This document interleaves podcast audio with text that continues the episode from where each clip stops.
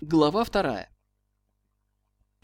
В XIX веке к неразменным бумажным деньгам прибегали почти все государства ввиду избежания финансового кризиса или же ввиду потребности в денежных средствах на военные расходы.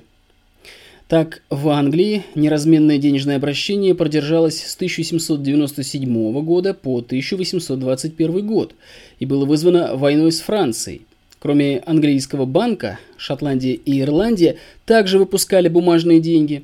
Общее количество выпущенных кредитных билетов было не менее 56 миллионов фунтов стерлингов или 560 миллионов рублей на 18 миллионов душ. Английский историк Алисон указывает на выгоды, полученные от бумажного денежного обращения при Питте – при бумажном денежном обращении английский народ в 18 миллионов душ свободно платил в год 71 миллионов фунтов стерлингов налогов и, кроме того, давал еще от 30 миллионов до 40 миллионов фунтов стерлингов в год на внутренние займы. В 1845, 1846 и 1847 годах при золотом обращении население Англии в 28 миллионов душ с трудом платило 51 миллионов фунтов стерлингов податей и было доведено до полного почти разорения отливом золота за границу на уплату за зерно. В 1790, 1797 и 1810 годах Пит, своевременным выпуском бумажных денег предотвратил три финансовых кризиса и увеличил до небывалых размеров благосостояние населения. Поль Леруа Балье. Выборки из трактата о финансовой науке. Страница 6. Курс английских бумажных денег сравнительно с золотом был ниже. В начале на 1%, в 1800 году на 10%, в 1809 году на 14%, в 1815 году на 16,5%, в 1817 на 2,25% и в 1820 на 0,5%. Франция также прибегла к выпуску неразменных на золото бумажных денег после кампании 1870 года, причем к концу 1873 года количество бумажных денег превышало 3 миллиарда франков. Эти бумажные деньги не только ни разу не падали ниже золота, но имели лаж в 1% в свою пользу. Соединенные Штаты прибегли к бумажным деньгам во время междуусобной войны, при чем только благодаря этой мере, предложенной министром финансов Чесом и проведенной в жизнь президентом Линкольном, северяне могли затратить на войну, приведшую их к победе, до 4 миллиардов долларов или 8 миллиардов рублей. Наконец, Россия после наполеоновских войн могла поправить свое экономическое положение и выдержать в финансовом отношении войны турецкую 1828-1829 годов, польское восстание 1831 года, венгерскую кампанию 1849 года и крымскую войну 1853-1855 годов, отнюдь не допуская покорения народных богатств иностранным капиталом, исключительно благодаря мудрой финансовой политике графа Канкрина, всецело основанной на неразменных бумажных деньгах, и только после Крымской войны с уходом графа Канкрина началось мирное завоевание нашего отечества капиталом. Смотрите Вессель, наша кредитная система, страница 47. Дело было поведено издалека – Наши передовые финансисты доказывают, что для экономического развития страны нечего бояться заграничных государственных займов, а что, напротив того, они поведут только к процветанию страны. Новое русское финансовое светило, выступившее на смену графа Канкрина для научного руководства в кавычках нашей экономической жизнью, Е. И. Ломанский писал в 1859 году в «Русском вестнике». В руках правительства отличный случай открыть теперь новую эру кредитной системы, не потрясая ничего, кроме предрассудков, и обеспечить навеки блистательное развитие промышленности, устроив наши банки на таких же прочных началах, как они существуют за границей. Правительство вняло этому голосу, и в сентябре того же 1859 года последовал указ об окончательном преобразовании государственных кредитных установлений, коим было повелено – Упрочить долг банков выпуском 5% банковских билетов, дабы они могли обращаться и на иностранных биржах.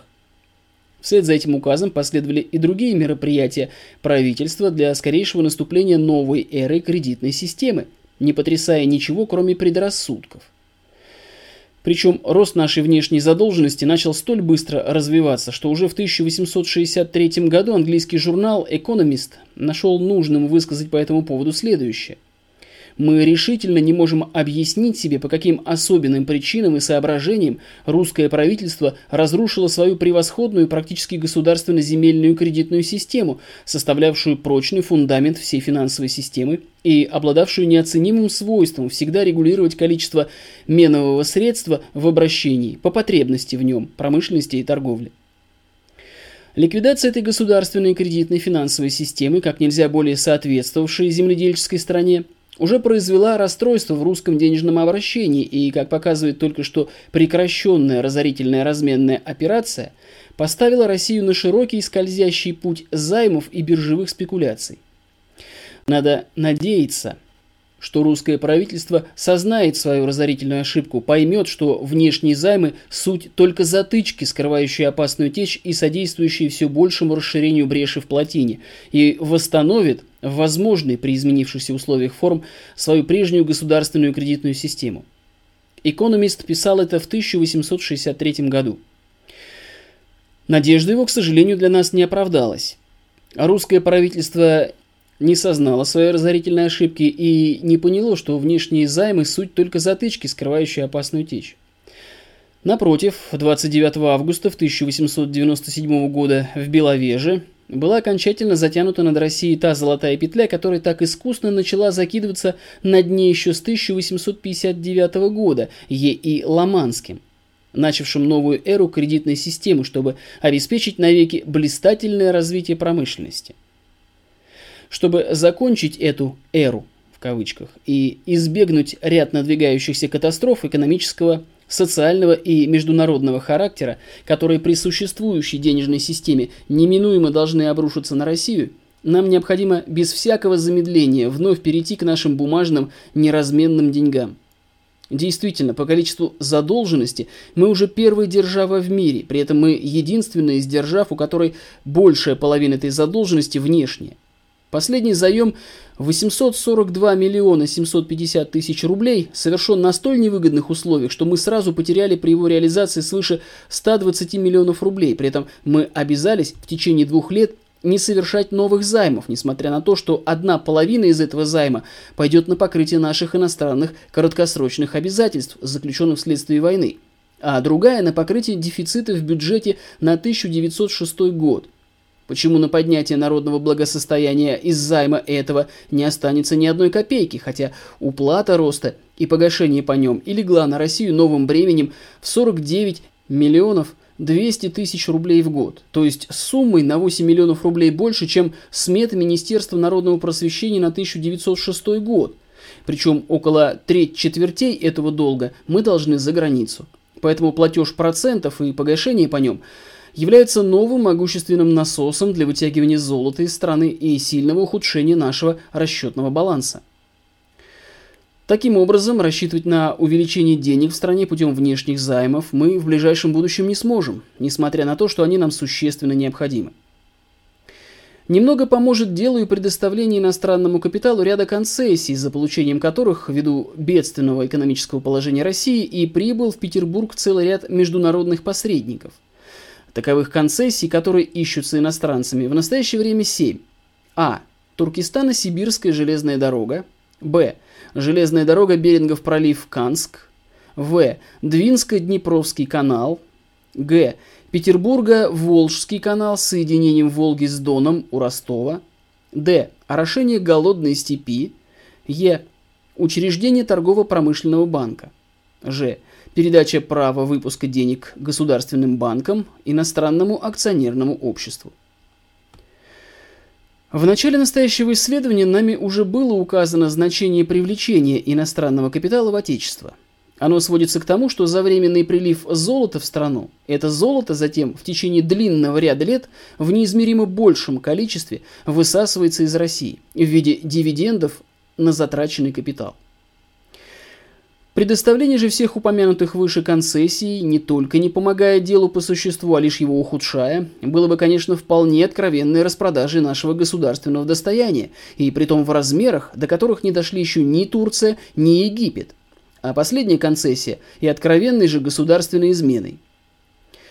Смотри речь Пельтапа 14-26 июня 1902 года во французской палате о связи государственного переворота 1851 года и сдачи пруссам Парижа в 1871 году с политикой акционеров французского банка. Журнал «Море», 1906 год, номер 15, страница 514. Таким образом, чтобы вывести Россию из того экономического омута, в котором она находится ныне, нужны более радикальные меры, чем те, которые применялись до сих пор, для временного устранения затруднений, которые постепенно именно и привели ее до настоящего бедственного состояния. Необходимо отказаться от нашей золотой валюты и перейти на неразменные бумажные деньги, оставив расчет на золото только для международной торговли и для платежей по нашим внешним займам. Причем, если мы отныне не будем делать новых внешних займов, то золото, получаемое от заключения торгового баланса в нашу пользу, вместе с золотом, ежегодно добываемым из недр земли, даст нам еще полную возможность производить эти платежи, как это будет подробно указано ниже. Вновь выпущенные деньги должны пойти на удовлетворение насущных потребностей государственной жизни, как для необходимого укрепления нашего внешнего положения, сильно поколебленного минувшей войной, так и для нашего экономического возрождения. Для укрепления нашего военно-политического положения на Дальнем Востоке, чтобы не потерять в следующую войну с Японией всю Восточную Сибирь до Байкала – на первом плане стоит постройка железной дороги по левому берегу Амура, стоимость сооружения которой определяется в размере от 170 до 200 миллионов рублей. Затем безотлагательно необходимы также крупные расходы по некоторым другим статьям военно-морского характера.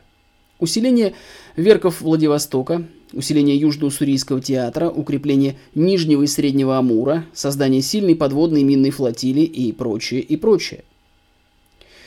Своевременным принятием указанных выше мер мы не только создадим себе возможность дать отпор Японии с надеждой на конечный успех в будущем столкновении, но, может быть, предотвратим или отсрочим это столкновение, тогда как при настоящем нашем положении на Дальнем Востоке Япония, несомненно, должна казаться крайне заманчивой попытка завершить в ближайшем будущем, без особого напряжения, свои успехи, достигнутые в 1904-1905 годах.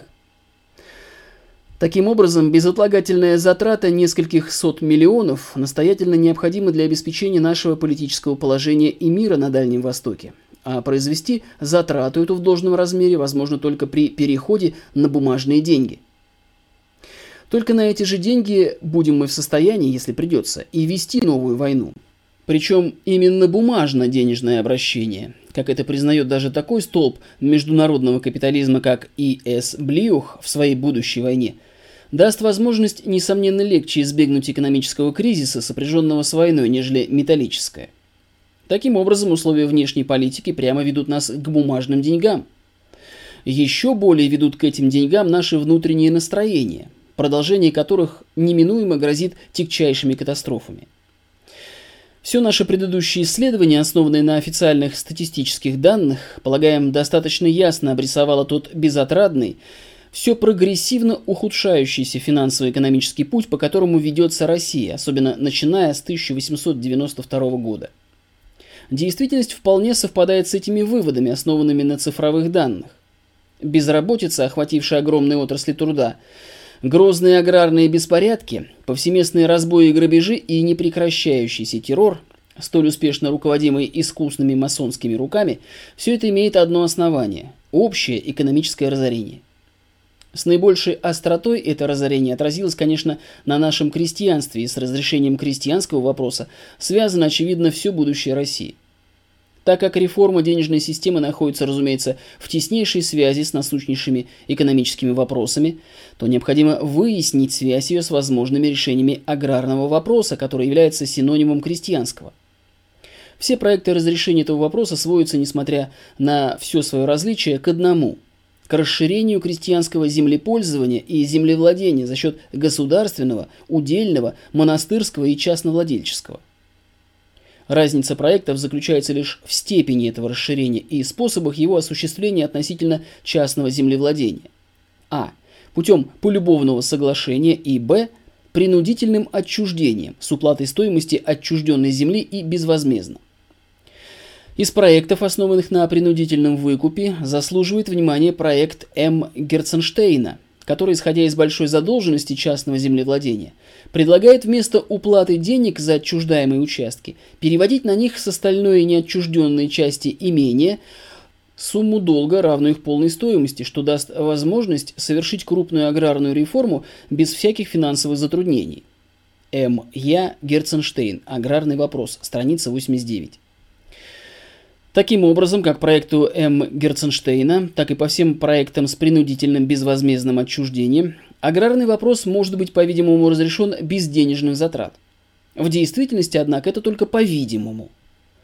В самом деле, если реформа будет проведена на указанных выше основаниях, то хотя государству и не придется платить за отчужденные земли, Факт перехода земли из одних рук в другие, причем в громадном большинстве случаев, это будет, конечно, переход из рук более сильных и более имущих, в руки более слабые и неимущие. Нисколько еще не разрешить аграрного вопроса.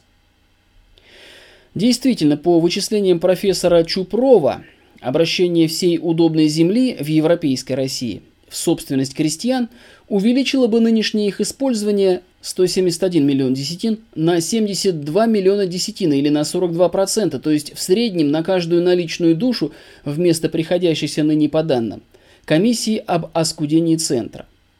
2,60 десятин надельной земли и 0,30 десятин вне надельной. Крестьянам прибавилось бы еще 1,22 десятины или всего было бы 4,12 десятины на душу.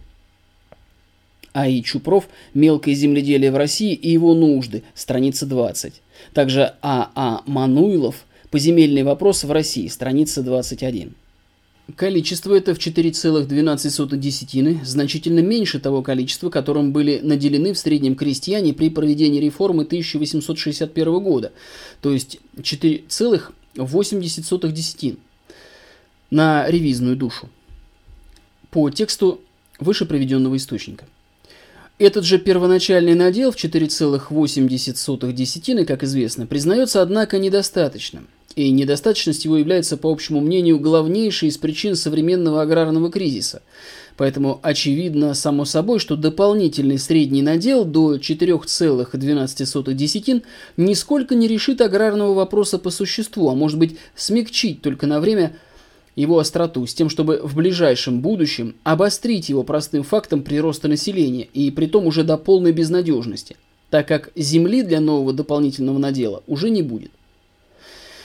К этому совершенно еще необходимо прибавить, что при означенном дополнительном наделении, если оно состоится – неизбежно последует уменьшение количества общего сбора хлебов в империи, так как урожайности владельческих земель вследствие большей культурности их выше крестьянских, в среднем на 20%, что составляет до 200 миллионов пудов хлеба в год или более 40% нашего среднего хлебного вывоза, а это в свою очередь составит около 140-160 миллионов рублей убытка золотом в нашем расчетном балансе и без того обремененным непомерными платежами золотом за границу по государственным и гарантированным правительством долговым обязательствам. В Гурко. Устой народного хозяйства. Страница 3. Вместе с уменьшением общего сбора хлебов в империи вслед за общим дополнительным наделением последует и исчезновение значительной части сельских заработков. Ныне же такие заработки доставляют именно владельческие экономии, в особенности же находящиеся в этих экономиях перерабатывающие сельскохозяйственное сырье промышленные заведения. Свеклосахарные, винокуренные, крахмальные и иные заводы. Исчезнут свекловичные плантации, одна десятина коих дает заработка населению около 50 рублей, чем и объясняется сравнительная задолженность крестьян в юго-западном районе. Сумма этих заработков еще 4 года тому назад, и притом при одной обработке пашни и уборке трав, составляла в 50 губерниях Европейской России 348 миллионов рублей. Но это лишь часть этих заработков.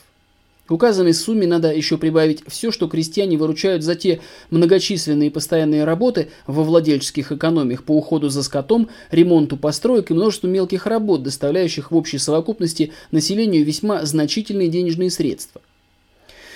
Не следует забывать, что сельские заработки у нас имеют особое значение именно в земледельческом районе. вследствие столь часто постигающих то ту, то другую часть этого района неурожаев. Ныне, в неурожайные годы, крестьяне этого района, живущие по соседству с владельческими экономиями, все же несовершенно лишаются средств к существованию. Средства эти доставляют им работу в экономиях, которые при неурожае, если сокращаются, то в сущности в незначительной степени. Слово «ныне неизбежный при наших условиях сельскохозяйственный риск» не всецело ложится на крестьянина, он в значительной степени разделяется с ним землевладельцем. Иначе говоря, не весь труд земледельца может оказаться пропащим и совершенно неоплаченным. Тот его труд, который он прилагает на владельческих полях, во всяком случае, оплачивается независимо от того, принесет ли он действительную пользу или по климатическим условиям данного года окажется напрасно. Совершенно иное положение создается при переходе всей земли в крестьянское владение. Можно сказать, что крестьянин ежегодно будет вынужден ставить на карту всю свою рабочую силу. Страх берет при одной мысли от того положения, в котором очутится в таких условиях наше крестьянство в неурожайные годы. Однако этого мало. Следом за уменьшением сельских заработков значительно понизятся заработки городские, ибо сократится промышленность, а следовательно и торговля. В. Гурко. Отрывочные мысли по аграрному вопросу. Страница 15. Чего требовать, говорил на собрании партии демократических реформ за несколько дней до открытия Государственной Думы член ее от Харьковской губернии Назаренко. Спросил я тех, которые выбрали меня. Иди, говорят мне, в Думу, иди к царю и скажи, что не жить нам без земли, да скажи так, чтобы слышали сидящие близ царя, который правит нами. А еще что, спрашиваю? А еще пусть научат нас, как пользоваться землей, иначе ненадолго хватит нам нового надела, потому что или Бог нас не слушает, или просить мы не умеем. Но только земля наша отказывается кормить нас. Ходили мы и к агроному спрашивать, что делать с землей. Он говорит, не истощайте землю. А как же быть, когда ее мало? Удобряйте, обрабатывайте ее плугами. Да у нас скота мало, кормить нечем. Что ж, говорит агроном, у меня нет средств дать вам на плуги на скот. А где же деньги наши крестьянские? Школу вам строили. Что касается прочего, спросите казначейство. Газета «Слово» от 27 апреля 1906 года. Таким образом, и на основании теоретических соображений, и на основании выводов практического разума самих крестьян, одно общее дополнительное наделение их землей не послужит их разрешению аграрного вопроса. Для разрешения этого вопроса совершенно необходимо поднятие сельскохозяйственной культуры. Простая справка о количестве среднего урожая в различных странах, ржи и овса, то есть главных хлебов, выделываемых русским крестьянством, показывается нам, насколько ниже русская сельскохозяйственная культура всех остальных цивилизованных наций и что нам предстоит в этом отношении еще сделать. Средний сбор сейкра. Рожь в бушелях Россия 8,9 в процентах 100. Овес в бушелях 10,7 в процентах 100. Соединенные Штаты, рожь в бушелях 15,5 в процентах 174. Овес в бушелях 30,7 в процентах 287. Великобритания. Овес в бушелях 40,3 в процентах 377. Франция. Рожь в бушелях 16,1, в процентах 181. Овес в бушелях 26,1, в процентах 244. Германия. Рожь в бушелях 14,7, в процентах 165. Овес в бушелях 30,1, в процентах 287. Австрия. Рожь в бушелях 14,5, в процентах 163. Овес в бушелях 17,6, в процентах 154. Венгрия. Рожь в бушелях 13,8, в процентах 155. Овес в бушелях 17,4, в процентах 163. Но культура наша, как было указано выше, еще значительно понизится, если аграрный вопрос будет разрешен путем общего дополнительного наделения крестьян за счет более культурных частновладельческих хозяйств. Поэтому именно в целях поднятия этой культуры необходимо поставить непременным условием дополнительного наделения для каждого частного случая что оно допустимо лишь тогда, когда не будет сопровождаться понижением культуры хозяйства на участке, отходящим под означенное дополнительное наделение. А при соблюдении этого совершенно необходимого с государственной точки зрения условия, средний размер дополнительного наделения с 1,22 десятин неизбежно сократится в значительной степени. Таким образом, ясно, что не в дополнительном наделении, хотя оно и может быть необходимо в известных частных случаях, лежит центр тяжести решения аграрного вопроса. Он лежит, как сказано выше, в поднятии сельскохозяйственной культуры, а это только мыслимо при предоставлении сельскому хозяйству известного капитала, который должен быть предоставлен ему на условиях самого дешевого кредита, так как если правильно предоставленный кредит составляет жизненный нерв торговли и промышленности, то едва ли не еще в большей степени нуждается в нем сельское хозяйство, а оно у нас его еще не знает. В Гурко. Устой народного хозяйства России. Страница 124. Необходимость капитала в сельском хозяйстве признает и господин Герценштейн, который говорит, что капитал не только подчинил себе землевладельцев, но и придал обработке земли совершенно иной характер, сделав ее почти невозможной, без вложения значительного капитала. М.Я. Герценштейн. Аграрный вопрос. Страница 29. Дать же этот капитал, и притом непременно на условиях самого дешевого кредита и в надлежащем размере, может только переход на бумажные деньги – а из этого одного уже вытекает, что аграрная реформа самым тесным образом связана с реформой денежной системы. Не менее тесно связана с этими двумя реформами и реформа нашей промышленности. Рамки настоящего очерка не позволяют нам останавливаться на вопросе этом сколько-нибудь подробно. Для цели исследования нам следует очертить только современное положение русской промышленности и указать на возможность его изменения в зависимости от новой денежной системы. Современное положение нашей промышленности может быть очерчено следующим образом. А. Она очень незначительна по своим размерам, сравнительно с размерами промышленности государств Западной Европы и Соединенных Штатов. Б. Она стоит совершенно отдельно от сельского хозяйства и носит вполне капиталистический характер. В. Вследствие своего капиталистического характера, несмотря на свою незначительность, она уже создала многочисленный рабочий пролетариат, оторванный от земли и подверженный всем кризисам капиталистического производства. Г.